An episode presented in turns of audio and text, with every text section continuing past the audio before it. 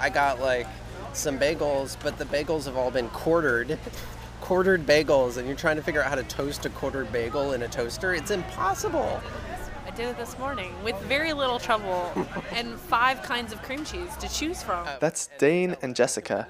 Dane is a volunteer at Full Frame Documentary Film Festival, and Jessica is a team leader for the team that Dane's on.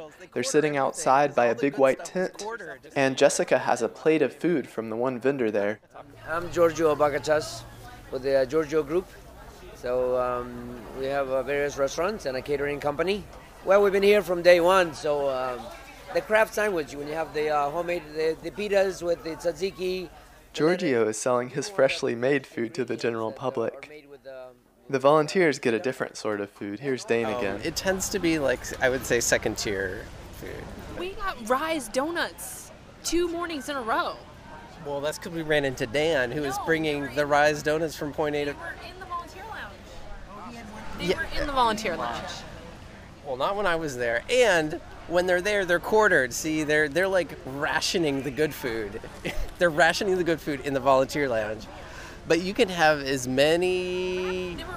They were wrapped sandwiches from. I'm sorry. I think you're Jimmy being. John's. I think you're being a little too. Picky? Yeah, and also not very grateful. Not grateful. You're not being grateful at all. And I would say if it's bad, the only thing that is bad about it is that it's not good for you. Lunch meat's not good for you. It's high in sodium. Rise donuts are not good for you. They're uh, sh- like yeah, I was on a sugar high for three hours, Yeah. but all that stuff was like delicious. And Twizzlers, what's wrong with a Twizzler? After our conversation, I followed Dane and Jessica to the volunteer lounge. I didn't find very much in the way of food in there. There were crackers and cheese and not very much else. VIPs. They have you know chicken salad really nice. But Jessica saw something that Dane and I did not see.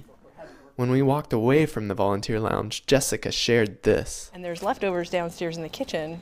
But when we came in, they were like, "Oh, there's food down in the kitchen." Then they're like, "Oh, wait a minute, maybe we shouldn't have told them that." And I heard that whole conversation, but I don't think it registered with any of you all. But I saw they had like banana pudding and all this like sweet stuff piled on their plate, and they're eating barbecue that I just paid for outside from Giorgio, the same guy who you know did the awards ba- banquet. So there's this whole thing around food and like who can have it, who can't, who has access to it, who's special, who's not, who's cool, who's you know. It's like if you know someone, if they like you, if you work with them, then you're on the team, then you're in. This investigation into the underworld of full frame, the world of volunteer food, was brought to you by Jagmeet Mac.